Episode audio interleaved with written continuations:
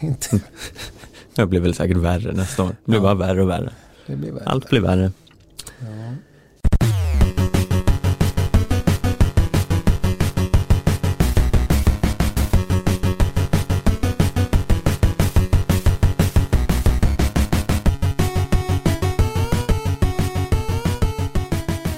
Hallå där!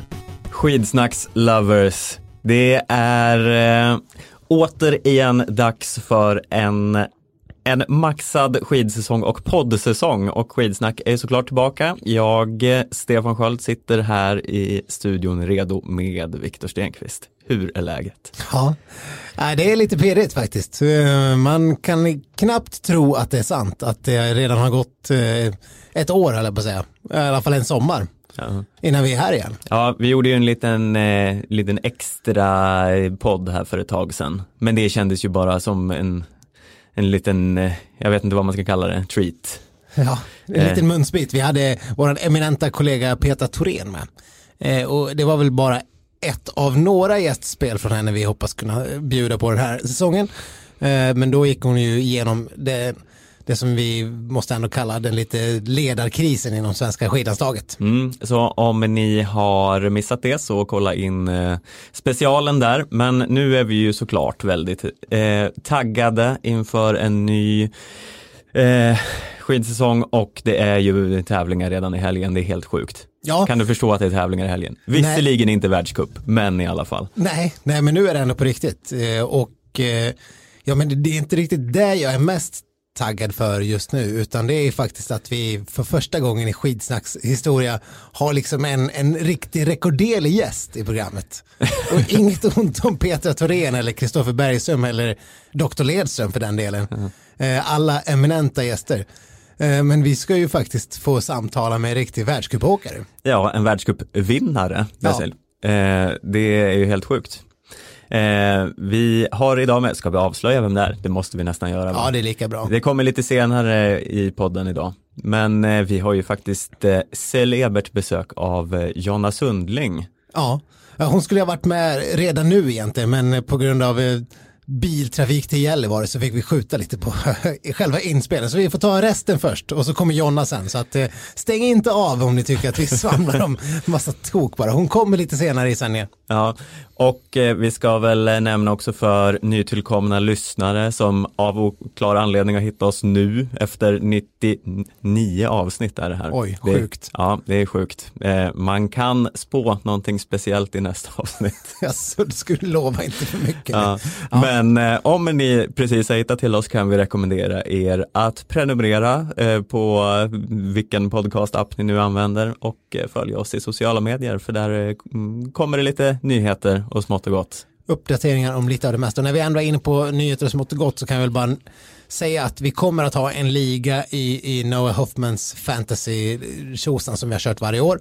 Eh, vi vet inte exakt eh, vad den kommer heta, förmodligen skitsnack, men eh, som alla ni trogna som brukar vara med i den här fantasyligan så eh, ska vi lägga upp någonting på sociala medier så att ni kan hitta länk, alltså skitsnacks Facebook eller skitsnacks Instagram kan ni gå för att hitta lite mer information om våra liga som kommer att, det drar igång först nästa vecka så det är ju ingen jättebrådska men Nej. Om inte det framgår så heter vi alltså skidsnack där också för enkelhetens skull men herregud, nu till lite aktualiteter för det har ju faktiskt hänt saker också. Ja, Ganska dystra saker. ja men det är, är det inte alltid så. Vi, Ja. vi pratade väl i förra avsnittet om att eh, väldigt mycket gick i moll. Mm. Och nu har det gått ännu mer neråt. Ja, det får man väl lugnt så att säga. Ebba Andersson har alltså kastat in handduken för 2019, Mm. som vi har förstått det. De senaste rapporterna säger att hon efter sin lilla fallskada i skogen där hon ramlade och slog i knät, sitt ömma flertalet opererade gånger knät, alltså åtminstone en gång. Eh, nu måste tvingas ställa in resten av säsongen på grund av den här skadan. eh, som inte ska behöva operera säger man i ett pressmeddelande men, eh, men den måste vilas. Mm. Men du anar någon form av ugglor i mossen här gäller svenska skador, Stefan. Ja, har vi inte sett det här förut? Har vi inte sett det här förut? Ganska nyligen också. Om ni som jag, eh, i alla fall har lite minne kvar. Ja, säga. ja. Eh, men förra säsongen var inte Stina Nilsson i princip död efter en sträckning när hon sträckte ut sin tå. Ja, Eh, skulle missa VM. skulle missa VM. Missade Stina Nilsson VM? Nej, hon Nej, det gjorde hon inte. Hon gjorde succé. Hon gjorde succé i VM. Mm. Är det här alltså en ny svensk taktik? Är det någon som, alltså vi har ju varit inne på det här förut, vem som skulle bli liksom eh, landslagets nästa Johan Olsson. Ja, och de konkurrerar om det flera stycken. Ja, det är inte bara Ebba och Stina som är inne i det här, utan vi har ju även Hanna Falk då som har, ja, det verkar ju vara, går lite väl långt att vilja bli Johan Olsson och kasta in hela säsongen i, Ja, ja det, det är väl lite att ta i. det kan man tycka lite grann. Men eh, Eller Viktor Thorn, han aspirerar också på den. Båda de har ju opererat eh, ryggen, är det väl. ja, Eh, och eh, jag tror, jag satsar ändå mina, mina surt förvärvade slantar på Ebba Andersson. du tror att hon är tillbaka till eh, Tour de Ski då redan? Ja, det, jag, jag eh, satsar på det. Det här är bara en, eh, en, en, eh, lömsk plan för att, eh, för att sätta Ja, att norskorna ge- på pottan. Ja, för att göra folk lite så här deppiga och sen eh, när det väl kommer det här glada beskedet så bara känner man, åh yeah. Mm. Eh, och ja, nej men eh, alltså 2019 är inställt sen. Tour de Ski börjar ju typ, ja, några dagar innan 2020. Mm. Så, eh, jag känner ändå att det finns ganska goda chanser. Och det, det vore ju rent ut sagt för jävligt att inte få se Ebba Andersson i Tour de Ski. Det har vi ju velat länge.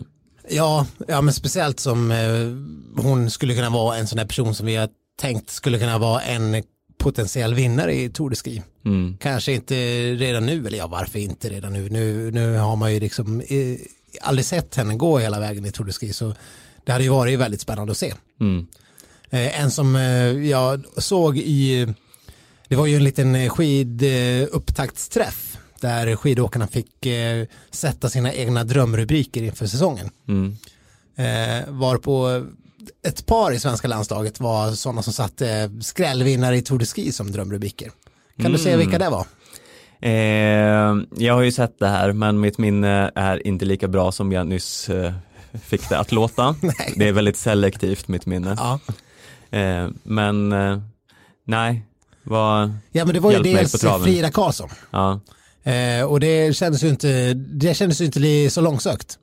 Hon skulle ju mycket väl kunna vara en sån person som har, har det i sig att vinna en Tour de Ski där det så mycket handlar om att vara bra upp för den här Alpe de Cermis. mm, Eh, nu får vi ju se hur det kommer fungera. Nu, det, blir, det känns lite som ett oskrivet blad Tour de Ski den här säsongen när det, om de har andra upplägg. Men, eh, men om man tänker på hur det brukar ha sett ut mm, så känns det i alla fall så. Eh, något som den andra personen som hade det som sin skräll, eh, det känns lite mer farfetched. mhm. Har du någon gissning? Eh, Carl-Johan Westberg. ja, nej. nej. Ja, det var ju mer farfetched. Förstås, han är inte ens med i landslaget. Men eh, Kalle Halvarsson. Ja. Eh, ja men Kalle har ju placerat sig ganska högt ändå i Tour de Ski, så vad fan varför inte? Jag väljer att gå ut i den här säsongen med en positiv ton. Förutom att du liksom eh, svartmålar hela svenska landslaget genom att kalla dem simulanter hela bunten. Har jag? Nej, men det här med att de eh, fejkar skada för att komma. Men det var väl glatt? Ja, du tycker Alltså att det var en för att då kommer vi, de ju komma tillbaka snabbare Ja. än vad vi har räknat med. nya sluga svenska succétaktiken. Ja, Ja. ja, varför inte? Det hade ju varit på sin plats om vi kunde ha lite taktiskt rävspel som gick hem. mm. Johan Olsson var ju som sagt en, nu kanske det är mycket sagt att kalla honom eh, simulant, men han hade ju uppenbarligen eh, bra effekt av sina, sina månaders långa träningsläger ja. där han var sjuk och skadad. Jo, det är sant. Eh, Och vi kan ju bara lite kort nämna att det finns ju fler aspiranter på den här simulant, det här simulantpriset. Vi har ju- Okej, bara- för att vara väldigt tydlig, vi tror ju inte att Ebba Andersson är någon simulant egentligen. Det här är, det här är bara vilda spekulationer från vår Ja, sida. ja, ja, det här är en önskedröm. Inte att hon är simulant, men mer att eh, skadan kommer att gå över snabbare än eh, beräknat. Ja, precis. Och det- för jag menar, det, det som var Stinas skada, det visade sig vara ungefär som de beskrev det sen, ungefär hur allvarligt som helst. Mm. Men hon ändå lyckas eh, göra någon superduper mega comeback, så det var ju inget annat än ett eh, idrottsmedicinskt mirakel har det visat sig. Ja, men jag tror att Ebba har bra läkkött. Ja. Mm. ja, men hon är ju ung, barn har ju bra läkkött, det är ju det vi alltid har sagt. Ja. Men eh, det jag skulle säga var att eh, Stina Nilsson har ju brutit revbenet eh, och eh, när hon var ute och sprang hon också. Ja, det, ska vi förbjuda jogging i svenska landslaget? Ja, vi har redan förbjudit eh, rullskidor, Ja. vilket vi ska återkomma till lite eh, senare under säsongen. Ja, Eh, men, eh, och Kalle, han har haft förkylningsproblem, lite liksom klen eh, simulant eh, eh, grej. Men eh, Kalle har också haft en strulig sommarsäsong Mm. med diverse problem. mm. Så jag vet inte, det är Och så Hanna Falk som missar hela säsongen. Och Mm. Viktor Thorn som du är inne på. Det, är ju, det här är ju nästan eh, osannolikt. ja. Eh, men vi ska ju eh, prata mer eh, om eh, vad vi förväntar oss och vad vi kan tro inför säsongen med en, eh, en, en livslevande landslag, landslagsåkare snart. Så vi kanske ska lämna det så länge. Som av allt att döma till och med är frisk. Ja, ja, Vi får väl höra med henne själv. ja hoppas det, de inte haft för mycket AC i den här eh, bilen till Gällivare så att de drar på sig någon liten nackspärr eller förkylning eller något. Vi får se. Ja, men om vi ska vända blicken mot vårt eh, kära grannland tänkte jag säga, inte riktigt vårt grannland, men en eh, granne lite längre bort i öst. Mm. Eh, Ryssland som vi ju så ofta mm, tycker är trevligt att eh, prata om. Där har det hänt lite saker. Ja, En, en, en liten mm, anmärkningsvärd taktik inför säsongen som blev känd för några veckor sedan. Eh, Viktor, du kanske vill eh, dra huvuddragen av detta? jo, så här var det va, att eh, ryska landslagscoachen eller landslagsledaren Elena Välbe, den gamla eh, legendaren inom eh, skidåkning överlag, väldigt framgångsrik eh, på tävlingsnivå och eh, väldigt lite av en skidsnacksfavorit med allt hon ställer till med och gör i skidspåren. Alltså för att hon är en sån otrolig profil. En storrökande liksom eh, eh, inga fingrar emellan, skräder inte orden utan säger vad hon tycker och eh, ja, eh, en otrolig personlighet.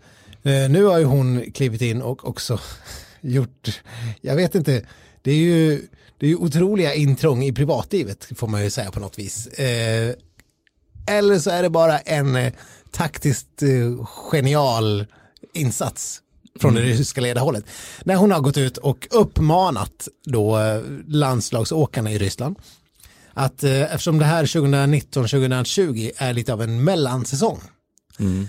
eh, inga mästerskap, inget OS, inget VM, eh, bara en simpel Tour de Ski och lite andra tourer och sånt, så uppmanar hon då de kvinnliga skidåkarna, eh, kvinnliga då, det är det viktiga i det sammanhanget, att eh, om ni vill bli gravida och få barn, passa på nu. det, är, eh, det är en ganska mm, obskyr uppmaning, kan Ja. tyckas. Men det var en del som nappade. Ja, det är det som är, Inte är bara lustigt. en och inte bara två, utan tre. Ja, vi har Julia Belorukova som ju var, hon vann inledande tävlingen förra säsongen i Ruka. Eh, 24 år. Eh, Jelena Soboleva, 27 och eh, Tatjana Aleshina, eh, 25. Mm. Alla tre är gravida. Det här är ju, alltså inte att de är gravida, det är ju inte så konstigt, men det är ju lite sjukt att det sker på uppmaning att under mellansäsong bli gravid. Ja, alltså det är lite svårt att veta om hur man ska hur man ska se på det här. Antingen är det, är det helt fruktansvärt och horribelt att en landslagstränare kliver in och eh, alltså hon är ju i princip deras chef Mm. och har all makt över det som är deras eh, inkomst, huvudsakliga inkomstkälla i livet och sånt. Ja. Eller, eller är det bara genialt? att liksom eh, en sån despotstat kunna Mm. kliva in och ja, det var ju det var kanske inte en, en, en order, mer en uppmaning. ja. Men Hade det varit en order hade det väl varit lite väl sjukt även för att vara Ryssland. ja, Men ändå. Eh, men vad, jag, jag tänker så här att eh, utifall det är så att man inte hade haft några vidare bestraffningar, att det inte hade legat en i fatet om man nu hade fått ett barn när det var ett VM-år, mm, så, så kanske det bara var en taktisk bra påminnelse mm. från Välbys håll. Men det skulle kunna tolkas som att det var lite av ett, eh, ja, lite av en, eh, av ett krav Ja, på dem att skaffa banne mig inte barn under de här nästkommande tre åren. När det är mästerskap och mästerskap istället. jag hoppas att eh, ryska eh, förbundet eh, stöttar upp med diverse nannies och eh, supportpersonal som sen ska ta hand om de här barnen när de ska skörda medaljer under kommande mästerskap. Precis. Jag, har ju, jag har ju förstått det som att eh, eh, ettåringar och treåringar och femåringar kanske inte liksom har jättestor respekt för ens skidkarriär Nej. rent generellt. Nej, och de kan ju kräva lite uppmärksamhet även när de är små, små bebisar och småttingar. Mm. Det kan ju framförallt behövas för eh, paret Soboleva och just Jugov.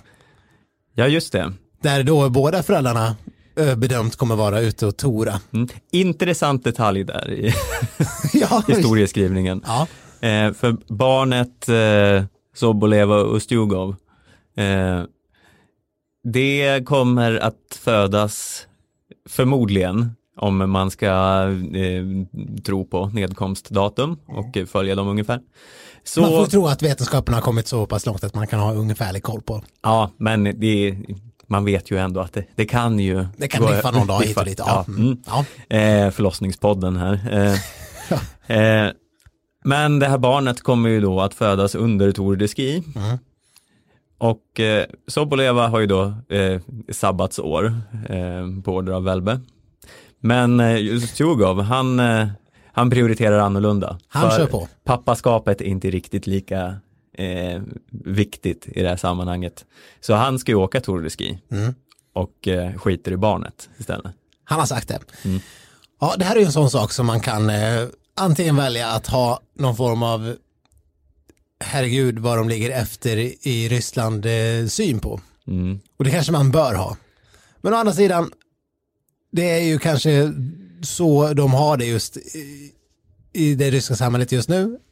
Och då kanske man får bara acceptera att eh, eh, samhällets förändringsvindar inte har nått så pass långt än. Och Ja. att det kanske inte är ett konstigt beslut från hans håll sett. Fast är, är vi nog bättre? Jag vill minnas att eh, vi hade liknande situation under fotbolls-VM när Andreas granen eh, förblev på VM. Ja. Till hela svenska folkets stora glädje. Ja, det var, så var det faktiskt. Ja, Alla, det var ingen som ville att han skulle åka hem. nej. Det var, Det var, ju, det var ju till och med efter påtryckningar som hon fick i princip offentligt gå ut och säga att det är okej att han inte kommer hem. ja, Så vi är ju inte något bättre alls. nej, Så då måste vi, eh, skitsnack måste alltså rycka ut i Ostjugovs stora support här. ja, Om vi ska hålla oss till, liksom, om vi ska inte vara, vad, vad heter det? Ja, eh, ja, när man är liksom, eh, när man utger sig för att vara något som man inte är. ja, podd är inget bra bildmedium. Nej. Eh, Viktor sitter och försöker beskriva med rörelser Försöker vad han menar. ut mitt ord med armarna. Och det Men, hjälper inte så mycket för jag är en hycklare. Ja. Ja, Okej, ja, men då vet jag om vi spelar charader någon gång hur hycklare ser ut. Mm, Ja, ett intensivt skakande på armarna. Ja, Ja. precis. Det är en hycklare. mm. Men eh, det är ju ändå li- lite i sammanhanget av att eh, kvinnorna i princip beordras att eh, föda barn. Ja. Samtidigt som männen i landslaget, ja, kanske inte beordras, men ändå Ja, ja, men, är, är kvar på tävlingsbanan. ja jo, men för Ostjugov och so, so, Soboleva, någon måste ju dra in eh, brödfödan också. Ja, ja det, det är sant. Så det kanske, nej, men det är väl lite magstarkt eh, på alla sätt egentligen. Men eh, kanske också taktiskt eh, genialt. Mm. För de som, man har ju också sett att eh, för många idrottande kvinnor så behöver det inte ha vara en direkt, eh, eh, det är inte alltid dåligt vad det verkar och ha varit borta från eh, banaförande och komma tillbaka till elitidrott. Ja, Alex eh, Björgen så kommer väl Belorukova bli jävligt farlig. Hon har ju ändå sett rätt vass ut de senaste säsongerna. Ja. Så att det kanske ryska damlandslaget kommer vara liksom superduper på gång här till nästa kommande säsongen med mästerskap. Mm. Efter kanske fler länder får ta över det här baby boom taktiken. Ja, det kanske blir bara en, en eh, allmän sanning. Som man kommer jobba rent eh, De får Praktiskt. ställa in skidornas, eh, eller damernas världscup på mellanårssäsonger för att Mm. det är ändå ingen som kommer kunna vara med, alla är hemma och föder barn. Ja, har man ingen partner så kommer det ordnas eh, eh, organiserade speed dating eh, situationer inom landslagen. Tänk så mycket power couples vi kommer ha kul att prata om sen. Ja, ja det, det blir kul. Jag ser fram emot det. Ja, jag med. Ja, ska vi snacka lite Johaug också? Det är ju ingen skidpodd utan Johaug. Nej, vi lär väl göra, göra det innan vi, innan vi får anropa Jonas Sundling äntligen. Mm, hoppas att det inte är några fler älgar som täcker vägbanan där på vägen till Gällivare. Ja, nej men absolut. Eh, Det verkar ju lite grann som att eh, många är trötta på Johaug. Hon har ju till och med fått folk att lägga av. Mm. Hur sjukt är inte det här Stefan? Ja, alltså på ett sätt kan det ju kännas lite så här äh, gnälligt och förmätet och bara åh, nej hon är för bra, jag slutar. Bli bättre då, kan man ju känna Ja. som första åtgärd. Ja, Men ja, det kanske inte är så lätt, men det borde ju vara något att sträva efter i alla fall. Men eh, schweiziska åkaren Nathalie von Siebenthal, hon har ju gått ut med att hon lägger ner sin karriär. Och eh, främst på grund av eh, Therese Johaug efter hennes comeback förra säsongen. fast det är ju, det låter ju så jävla mycket som en, kan det verkligen vara sant? Kan det verkligen vara sant? Ja, det för, von Siebenthal hade ju en ganska bra säsong för förra säsongen. Och sen när, ja förra säsongen då när Johaug var tillbaka så var hon inte lika eh, framträdande. Och det här menar hon har att göra med att eh, när Johaug är med så drar hon upp tempot på loppen så pass mycket att eh, det passar inte hennes åkstil. Hon behöver liksom gneta sig in i loppen. Eh, så det ska vara därför. Men det här känns ju som du säger lite som att hade hon inte bara li- dålig form? Ja, och von Siebenthal är bara 26 år gammal. Det är, det är också jäkligt skum ålder att lägga av på när man ändå har varit hyfsat framgångsrik. För det är väl ändå så att eh, hon börjar ju närma sig de åren där man ska kunna vara som allra bäst när det gäller långdistans eh, skidåkning. Eh, Det här kan väl säkert Nordic Ski PhD ge oss ett bättre svar på. Men när man är som allra hetast i sin karriär, det är ju väldigt eh, individuellt det där. Man skulle ju säga att eh, svårt att säga att Kläbo ska kunna bli ännu bättre än vad han är idag. Ja, Men det kanske kan hända. Men för de flesta så brukar piken komma där. Vi sägs det i alla fall vid, vid ungefär den här åldern och något år efter. Så det är ju, det är ju märkligt. Att, men sen är, känns det säkert som en, hon har ju, hon har ju uttalat sig lite så här klentroget mot Johaug förut. Från Sibbeton. Hon har väl aldrig varit något fan. nej, Speciellt eh, efter den här eh, dopingavstängningsperioden också. mm. Johaug har ju ganska många icke-fans Ja. i skidvärlden om man får säga så. Det är inte bara popcorn popka, popparen eh, Kowalczyk. Nej, hon har ju till och med, eller ja, nu, det här kanske är lite skämtsamt, men hon har ju fått lite så här mothugg inom norska landslaget också. Som, eh, det var väl Majken Kaspersen Falla bland annat som tycker att det, ja, ja, jag är lite trött på Johaug nu, bra om det kommer någon annan. Och även om det är lite på skämt så ja, kanske ligger någon viss sanning i det. Ja, jo, men absolut, det får man väl ändå säga att det gör. Och sen kan jag fortfarande tycka att de här skenheliga uttalanden från norska eh, skidåkare och eh, skidtränare om att de så gärna vill att det ska komma andra länder och med. Alltså, nu, nu kanske man, eller jag, jag har i alla fall uppfattat det som skenheligt hela tiden tidigare. Men det kanske är så pass att det ligger en poäng i det eh, nu. Att de gärna hoppas på det. För uppenbarligen så sätter det ju hela skidvärldens eh, existerande i någon form av eh, frågetecken när det kommer till Johaugs dominans. Vilket inte minst visas av det här ryska ovanliga tilltaget. Mm. där man alltså i rysk tv kommer att välja att inte sända, eh, jag vet inte om det var alla, men, eh, men en hel del av de eh, loppen på damsidan skulle man inte sända Nej. i den, den, den ryska kanalen som har rättigheterna. Det är ju ganska, ja vad ska man säga, det är ju häpnadsväckande.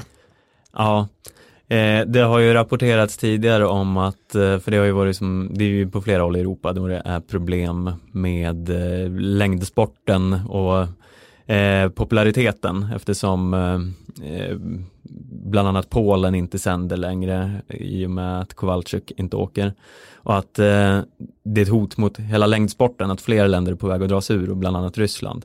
Men eh, nu det här med att de då bara ska sluta sända på damsidan eh, påvisar ju någonting om någon liten bitterhet där också. Ja men så är det lite, det, det känns lite bakåtsträvande. Vi har ju ändå kommit så pass långt, det är bara att kolla på fotbollen till exempel, där har det ju, det har vi ju precis börjat se att eh, damfotboll sänds i tv-kanaler på ett annat sätt än vad det har gjort förut, alltså i extremt mycket högre utsträckning än tidigare. Eh, även liksom internationella ligor, alltså i eh, England och Spanien och, Italien. Man kan se sådana matcher på svensk, eh, svenska tv-kanaler.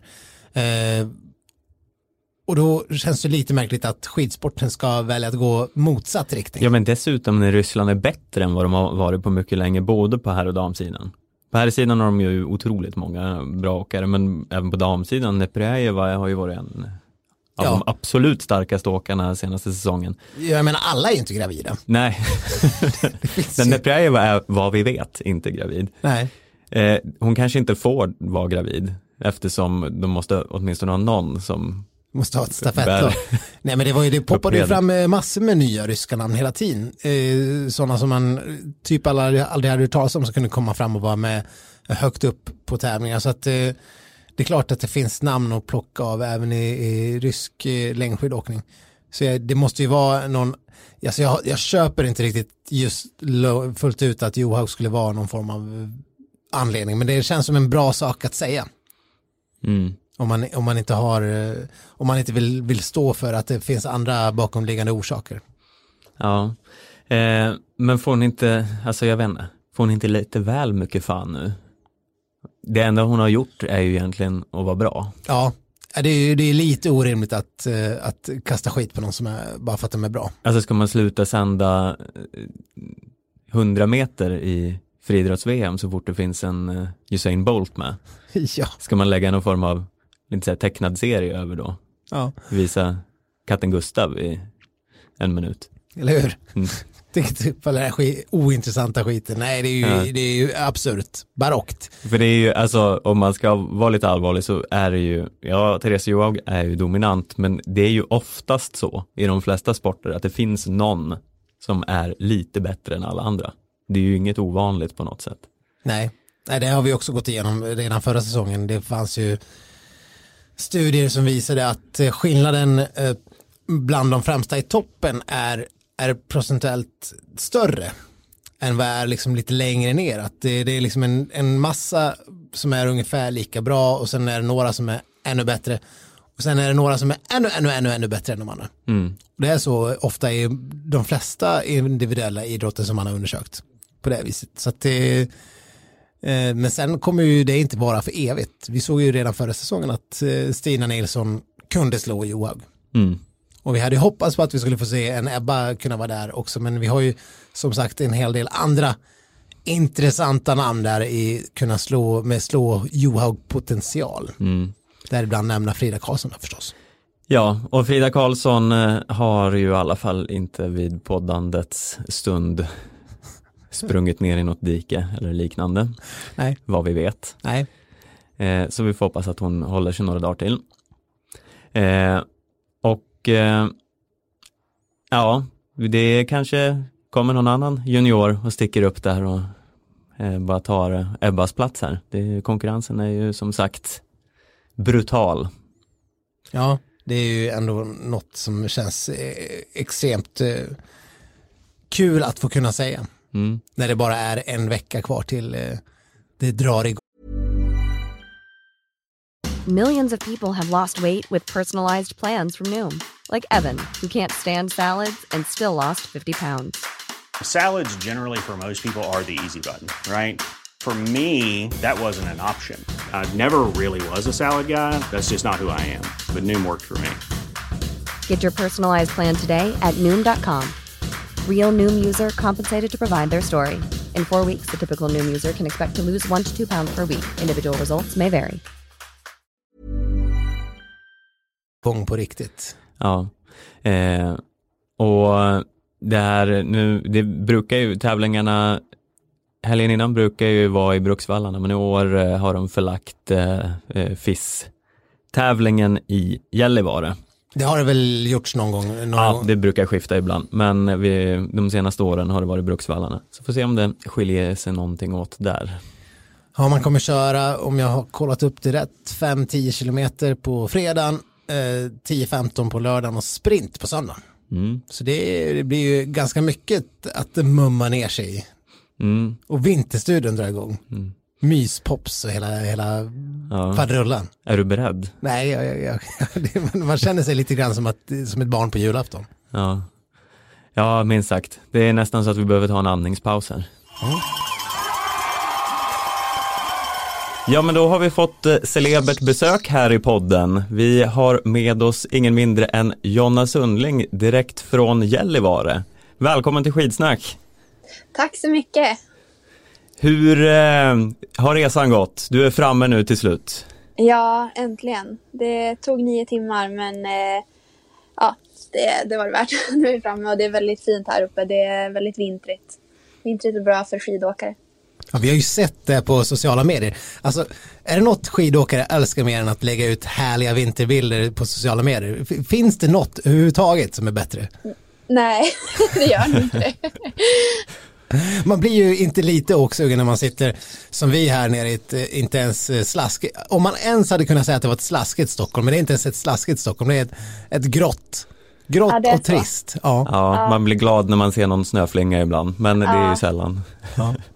Och Men uppe i Gällivare ser det bra ut, eller? Ja, vitt överallt. I träden och på marken. Det, vi trivs bra här, vi skidåkare. Ja, eh, hur, nu är det ju dags för tävlingar här. Hur eh, känns det så här på förhand? Eh, jo, men det känns helt okej tycker jag. Min form har varit rätt varierande nu under hösten och har både haft dalar och toppar så att säga. Men eh, just nu så känns det ändå relativt stabilt. Så jag, jag hoppas att eh, kroppen är ja, ändå rätt med mig nu i helgen när vi ska dra igång med tävlingarna. Och för er på damsidan så är det, man kan köra 10 km fristil, 10 km klassiskt och sen sprint om man vill. Vad, vad, vad, vad har du tänkt köra? Exakt. Jag, jag kör ju två tävlingar. Jag kör på lördag 10 klassiskt och på söndag sprint klassisk stil. Så, mm. Mm, och vad tänker du då? Vad har du för eh, förväntningar eller målsättningar inför den här premiärhelgen? Eh, jag har väl inga direkta resultatmål så utan eh, jag vill känna att jag har gjort eh, så bra ifrån mig som möjligt den dagen eh, och känna att jag är nöjd. Eh, och ska utgå ifrån mig själv och jämföra lite så men samtidigt så vill man ju såklart åka bra. Man vill ju gärna stå på pallen men eh, det är första tävlingen, det kanske är svårt att veta lite vart man står och sådär men eh, eh, det vill ha en bra känsla i åkningen och kroppen. Men du, eh, ni kör ju ändå, och vad vi från utsidan kan följa, i alla fall ganska mycket läger och sånt ihop i landslaget och mycket Ja, uppladdningar ja. och, och sånt. Ja. Du kan ju hela tiden mäta dig med liksom några av värld, världens absolut bästa skidåkare. Det är ganska jo. grymt tänker jag, men, men hur Ja. känner du att du har stått dig då under sommaren? Eh, men jag har fått en del bra kvitton. Det har jag fått. Eh, men sen som jag sa så har det varit väldigt varierande. Just det där att du ligger och tränar väldigt mycket eh, under sommar och höstperioden. Eh, så blir det att formen går upp och ner och sådär. Men jag känner ändå att jag har hängt med väldigt bra jämfört med tidigare år och har utvecklats en hel del på de bitar som jag har jobbat med. Så att det, är, ändå skönt att se utveckling så. Känner man så här när man är mitt i en träningstopp och eh, spöa Charlotte Kalla i någon uppförsbacke där att ja, nu jävlar är jag på gång här. ja, men när man har en sån dag när allt stämmer så då det är klart att man blir ännu mer motiverad och man, det är så himla kul att känna sig stark. Och då glömmer man lätt bort att det kanske har känts tungt något pass eller sådär. Och det är superhärligt. Och För, det behövs.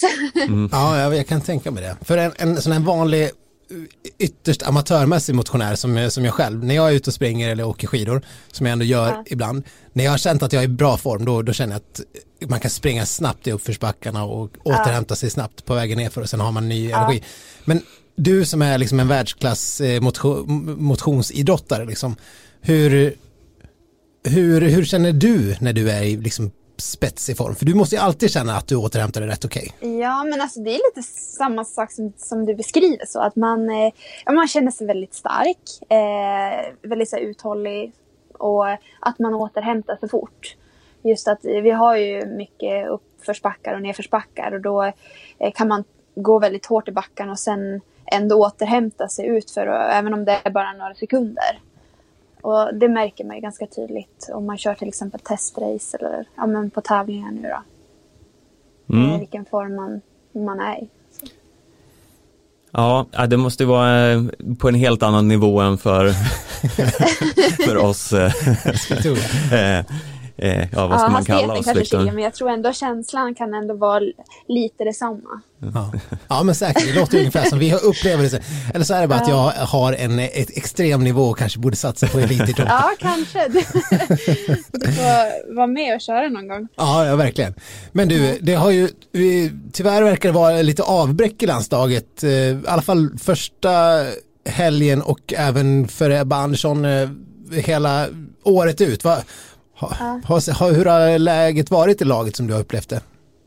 Eh, förutom de skador som har uppstått så har det varit en väldigt god stämning. Och ja, alla väldigt fokuserade och glada för att säsongen snart ska gå igång. Eh, det är såklart tråkigt att det är en hel del som är skadade, men eh, ja, eh, jag hoppas de kryar på sig. Eh, de kommer tillbaks, det gör de. Men eh, det är viktigt att tänka på hälsan också. Den går ju först. Hur påverkar en sån där sak laget när det blir eh, bortfall på eh, eh, många åkare i truppen? Är det något som eh, kommer till en, eh, som för dig exempelvis, som är med i truppen? Eh, nej, men det är såklart jättetråkigt. Eh, det märks ju av. Man blir ju lite nedstämd och ja, sådär i början. Men sen så måste man ju fokusera på sig själv och göra sitt jobb så att säga. Så att eh, man går ju som vidare. Eh, men sen eh, så, ja, men skulle det fortsätta så här under säsongen och man, kör, man ska köra stafetter och sådär. Då är det klart att ja, då kommer det att saknas väldigt mycket liksom, kapacitet så. Eh, men jag hoppas verkligen att de eh, repar sig och kommer tillbaks. De som har det lite tjorvigt just nu. Men hur, hur känner du nu inför säsongen? Hur, hur säker är du på att du får köra det du känner att du vill köra? Du har ju varit väldigt framgångsrik i fri... säker alls, Ja, men till exempel fristilsprint, där blir du ju inte petad. Vad sa du? Där blir I, det blir du ju inte petad den här säsongen, det är inte en chans. Eller hur? Nej, man ska aldrig säga aldrig, men samtidigt så, alltså, vi måste ju bli uttagna. Jag, ingen är ju skriven i sten liksom för att få åka, utan man måste ju ändå prestera för att få åka. Nu är i och för sig den här första tävlingen i Ruka så är ju A-laget prioriterat. Men sen framöver så är man ju inte det som A-lagare, utan eh, då gäller det att prestera. Och även för att komma till tävlingen i Ruka nu så måste du ju vara på en ganska hög nivå. Man kan ju inte åka hur dåligt som helst. Eh, så att jag ska inte säga att jag är självklar framöver utan jag måste ju visa att jag, jag ska få stå där på startlinjen jag, och så. Eh, att jag har den eh, farten i mig. Ja, för det, det är ju en extrem konkurrens i eh, ja men det är ju det. damlandslaget just nu. Hur, eh, alltså hur reagerar man på den när man vet att, att jag är en av de bästa i världen men jag kanske ändå inte får åka? Ja, eh, nej, det kan ju vara lite tufft. Men samtidigt så tror jag att det här är en sak som gör att vi är så bra och blir kanske ännu bättre. Att vi är så många som kan eh, ja, men, eh, köra mot varann och peppa varandra så. Och man kan liksom inte ligga och liksom chilla under ett träningspass någon gång utan det, det gäller att vara på tårna hela tiden på till exempel intervaller. Så ja, det, det behövs när det är så många duktiga. Liksom. Ja men verkligen. Och, Ja. eh, Du har ju kanske lite setts utifrån som en sprintspecialist men vi såg ju förra Ja. säsongen att du tog rejäla kliv, framförallt i slutet av säsongen även i distansloppen. Ja. Hur, eh, hur tänker du inför distanssäsongen? Hur- mycket hoppas du kunna få åka? För det är ju en osannolikt hård konkurrens även där. När vi har jo, några av de absolut. bästa, absolut bästa i världen i distansåkning. Nej, alltså jag har ju fått stämpeln lite som sprinter. Eh, vilket som jag, jag vill försöka sudda ut den lite. jag vill bli eh, en allround-åkare som jag har velat i flera år nu. Och, eh, jag blir mer och mer det anser jag. Och har liksom tagit steg för steg i, i distansåkning och även sprint. Men det har blivit liksom jämnare på de eh, på distans och sprinta. Och, eh, jag hoppas på att eh, få åka en hel del distans och att eh, jag har den farten i mig i år och kunna utvecklas och ta ännu ett steg där också. Är det några så speciella eh, tävlingar under säsongen som du eh, siktar mest mot? Det kommer ju den här nya intressanta Skandinavien-touren här exempelvis. Precis, Tour 2020. Precis. Ja. Eh, nej men absolut, det är en tävling som jag skulle vilja åka och eh, är väl ett mål. Sen är även Tour de Ski ett mål som jag länge liksom har kollat på men inte känt mig riktigt redo för. För jag har inte riktigt känt att jag haft grunden som krävs för att åka så många tävlingar i rad. Eh, men nu känner jag att eh, jag är rätt redo för det och skulle vilja satsa på Tour de Ski. Ehm, Och köra Ja, sen- hela, hela touren liksom.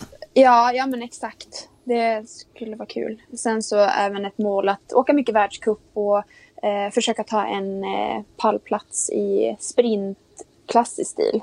För jag har ju stått på pallen i skate sprinter men inte i klassisk sprint. Så eh, det är en barriär jag skulle vilja bryta också. Mm. Eh, vi som har följt eh, alla er, vi har ju eh, eh, detaljkoll på era sociala medier och eh, allt ni Ja. lägger upp på eh, Instagram och så. Och Ja, eh, det. vi Ja. fun- undrar ju väldigt mycket över hur mycket ni egentligen får vila under ett år och så. Det känns som att efter att en säsong tar slut har ni en liten period av, ja men man ser lite solsemesterbilder och eh, när ni får koppla av lite. Hur, hur Ja, mycket fritid ju- har man där egentligen eh, och möjligheter till olika. utsvävningar? Det är väldigt olika. Det är, ja, mellan en till två veckor brukar man ta det lugnt. Ja. Och Ganska då kort semester för oss eh, Ja, vanliga Vi, man arbetare. ska ju inte säga att det är, alltså det är ju inte helt träningsfritt många gånger. Det är många som håller igång och tränar ändå. Men att de drar ner på träningen lite grann och vissa vilar helt. Det beror på vem du frågar. Eh, men, eh, och jag har gjort lite olika. Nu i fjol så, eller i våras så, då tränade jag. Eh, men eh, sen året innan så då vilar jag en hel vecka. Men vad gör du när du liksom känner att du, att du svävar ut helt och liksom frångår det som du kanske egentligen tycker borde vara din liksom verkligen professionella linje? Vad, vad har du gjort då? Eh, alltså under den här viloperioden? Ja, då, eller, kanske även eh, ö- ö- övriga tider. Om du ska unna dig någonting liksom. Eh, ja, då har jag väl kanske farit utomlands och bara vilat helt. Och det är ju väldigt konstigt. Så här. Man känner sig lite lat typ. men eh, man, man, får som, man har så mycket energi som man vill göra av med ofta. Så här, när man har en viloperiod och kanske vila helt tycker jag. Eh, men det är nog någonting vi eh, elitskidåkare behöver många gånger eftersom vi bara tränar och tränar och tränar. Mm. Så det är Och- inte helt dumt. Ni som eh, umgås så tajt hela tiden under säsongen, eh, är det så att det är skönt att vara ifrån varandra då lite under den här perioden och få ett litet break eller umgås ni då också? Ehm, det är lite olika. Eh, men jag har absolut inga problem med att umgås med mina skidkompisar under våren. Eh, Men ni är ju ett gäng i Östersund va? Ja, det är väldigt många skidåkare som bor där och även skidskyttar. Det är värsta skidåkarstaden. Ja. Så att eh, man är inte ensam som skidåkare där inte. Du kan inte gå på Kon- Konsum utan att se liksom minst tre stycken landslagskompisar.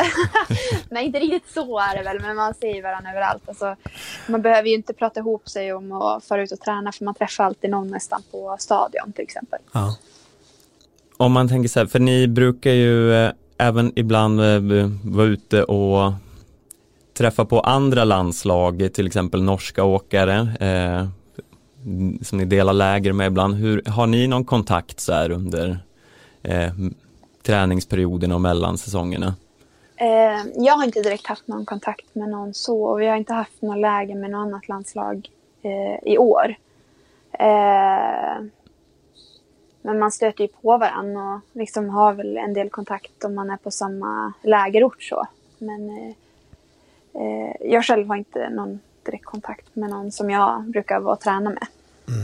Sverige har ju liksom eh, alltid haft den här lite hat eh, med Norge och det, har ju, det har ju verkligen hjälpt till att lyfta skidsporten i båda länderna. Och, och sådär. Hur, vad, vad tycker du om den, liksom, att man ändå kanske skojar och man har Petter Northug och Kalle Halvarsson och Petter Northug och Emil Jönsson och hela men det jag, där jag liksom, kan tycka spelet. det är lite roande ändå. Ja. det händer ju lite grejer. Annars så kan ju skidåkning i sig verka rätt tråkigt. Så att jag tycker att eh, jag tror det behövs lite sånt här. Eh, jag tror inte det skadar direkt. Men vem skulle du vilja starta en beef med i norska landslaget? Ja, alltså nu, jag vet inte om jag själv skulle vilja vara en sån där smet. Men jo, det är roligt att se andra. någon, någon, någon särskild person kan du ändå känna att In, I det norska? Ja. Eh, oj. Nej, jag vet faktiskt inte. Inte ens Heidi Weng. Ja, kanske hon då. Hon är, hon är väldigt rolig tycker jag. Så att, eh, Ja, men hon är Ja. också ganska bitsk ibland. Va? ja, ja, det kanske hon är. Ja, Men kanske hon då. Ja.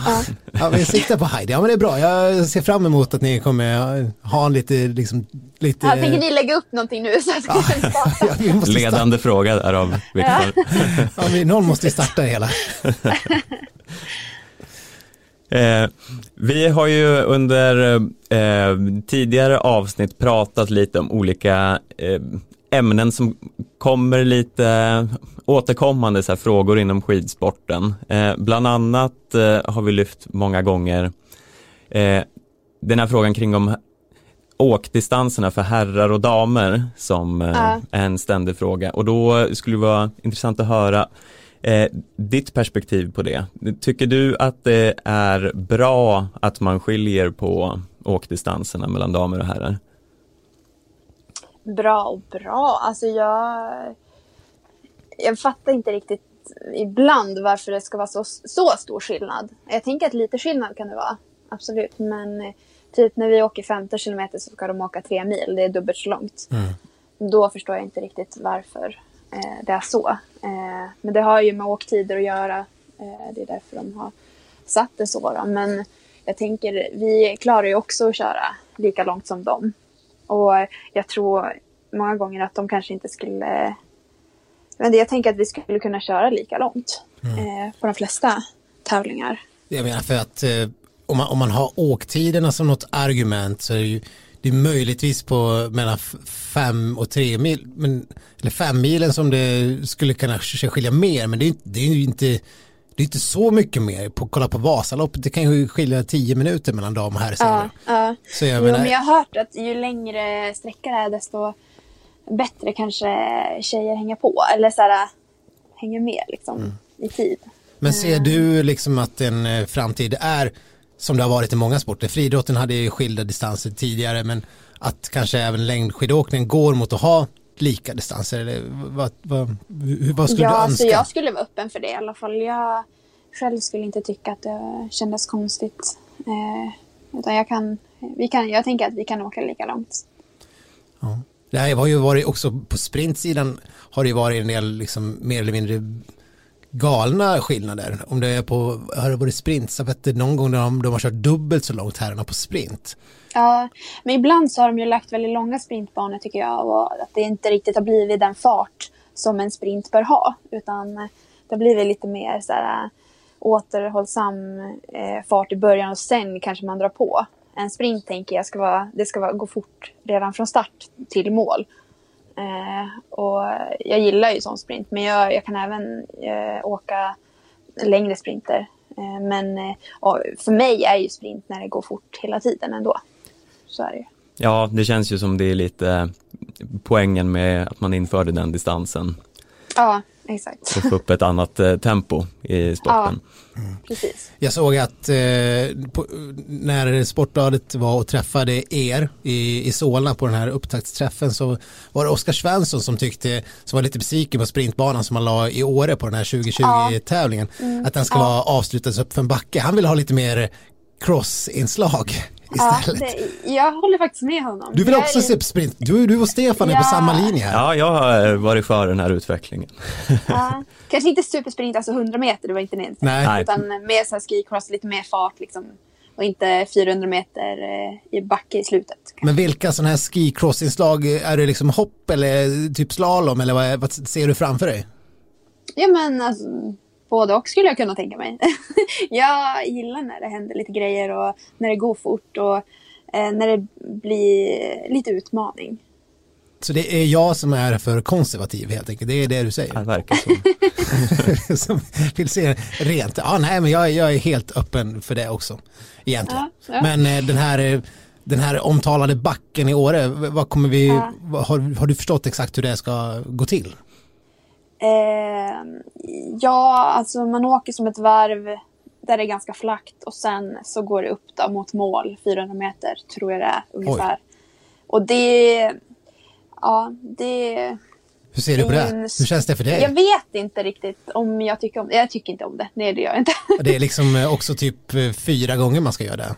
Jag tycker om att, de, eh, att det blir lite variation på banor.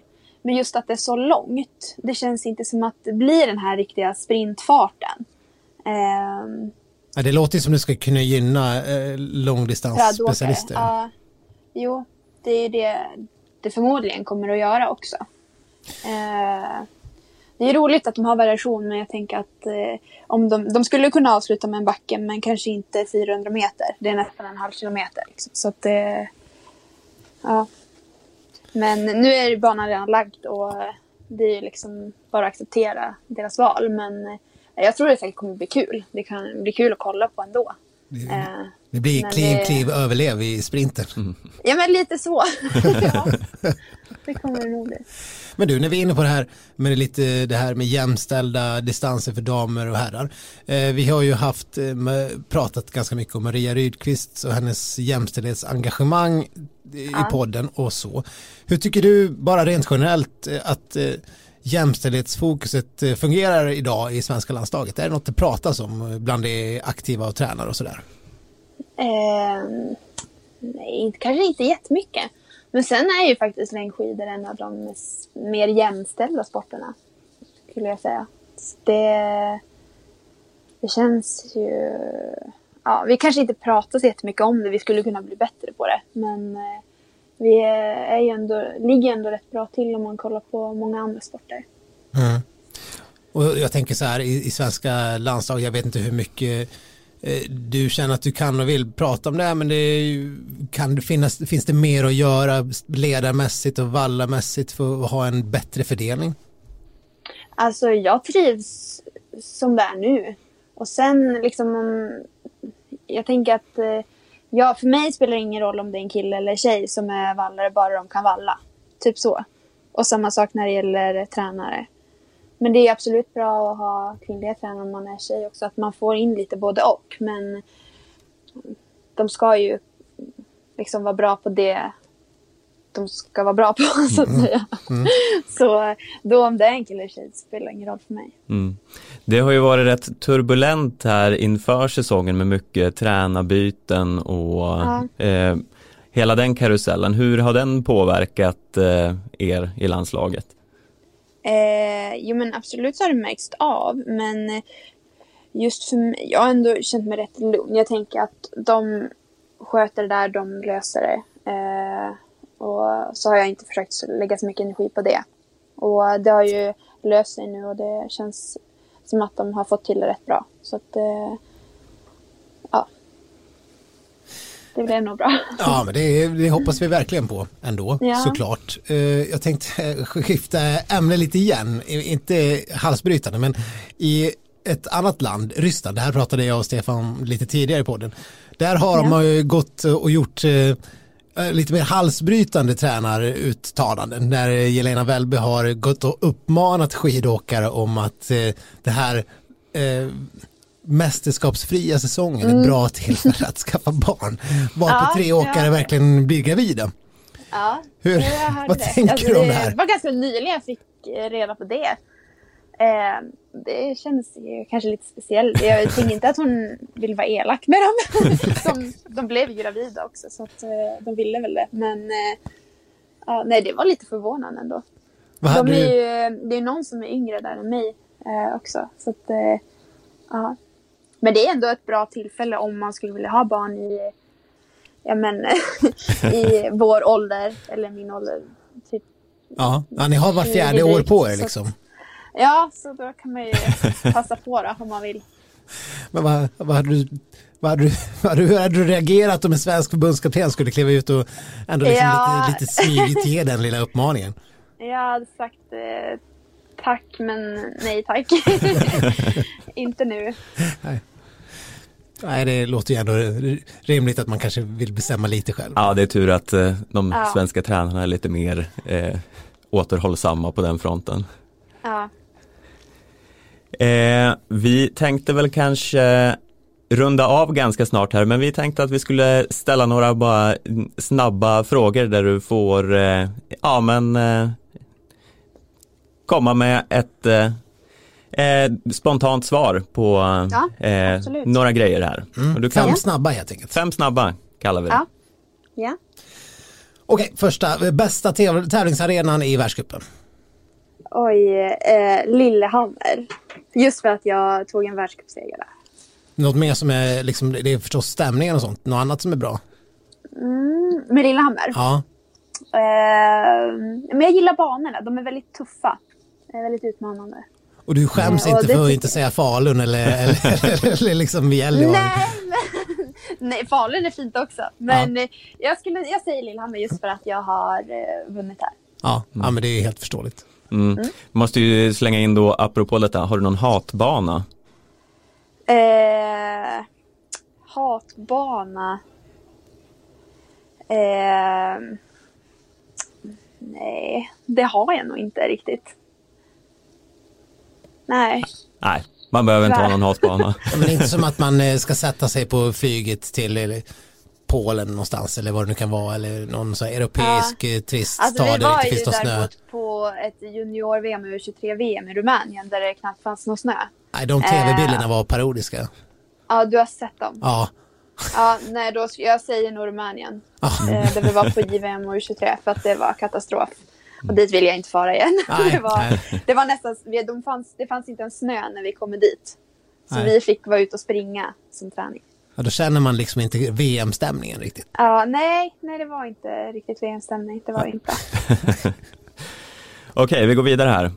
Vem är roligast i landslaget? Eh, Oj. Eh, ingen. Du får säga det själv. Nej, men det, det kan jag inte göra för det är jag tycker inte heller.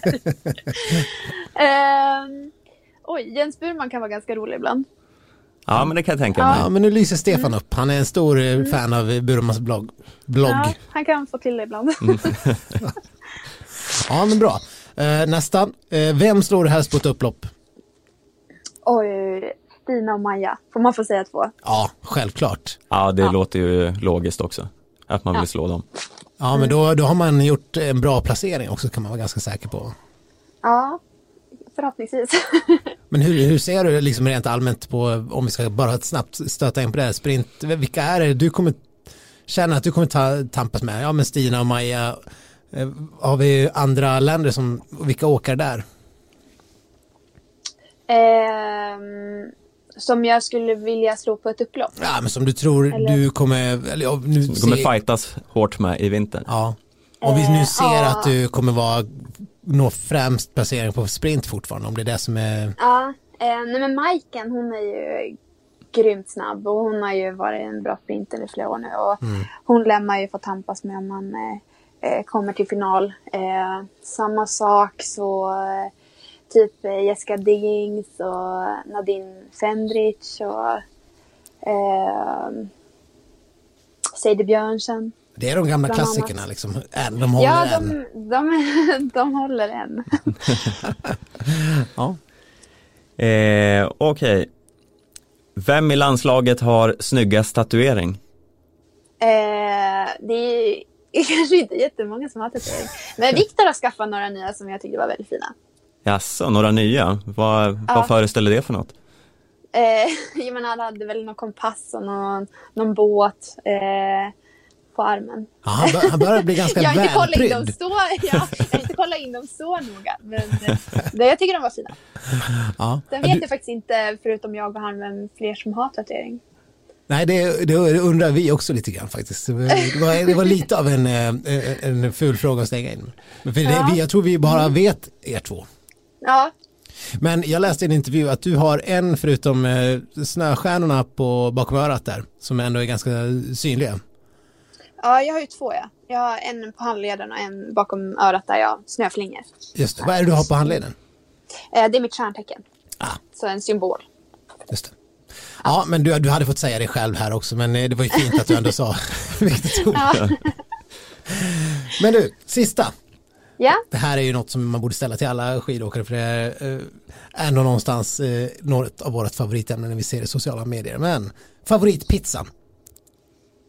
Eh, alltså nu måste jag vara tråkig och säga att jag äter ju inte så ofta pizza eftersom jag äter inte gluten. Aha! Eh, men om jag gör en pizza hemma till exempel så...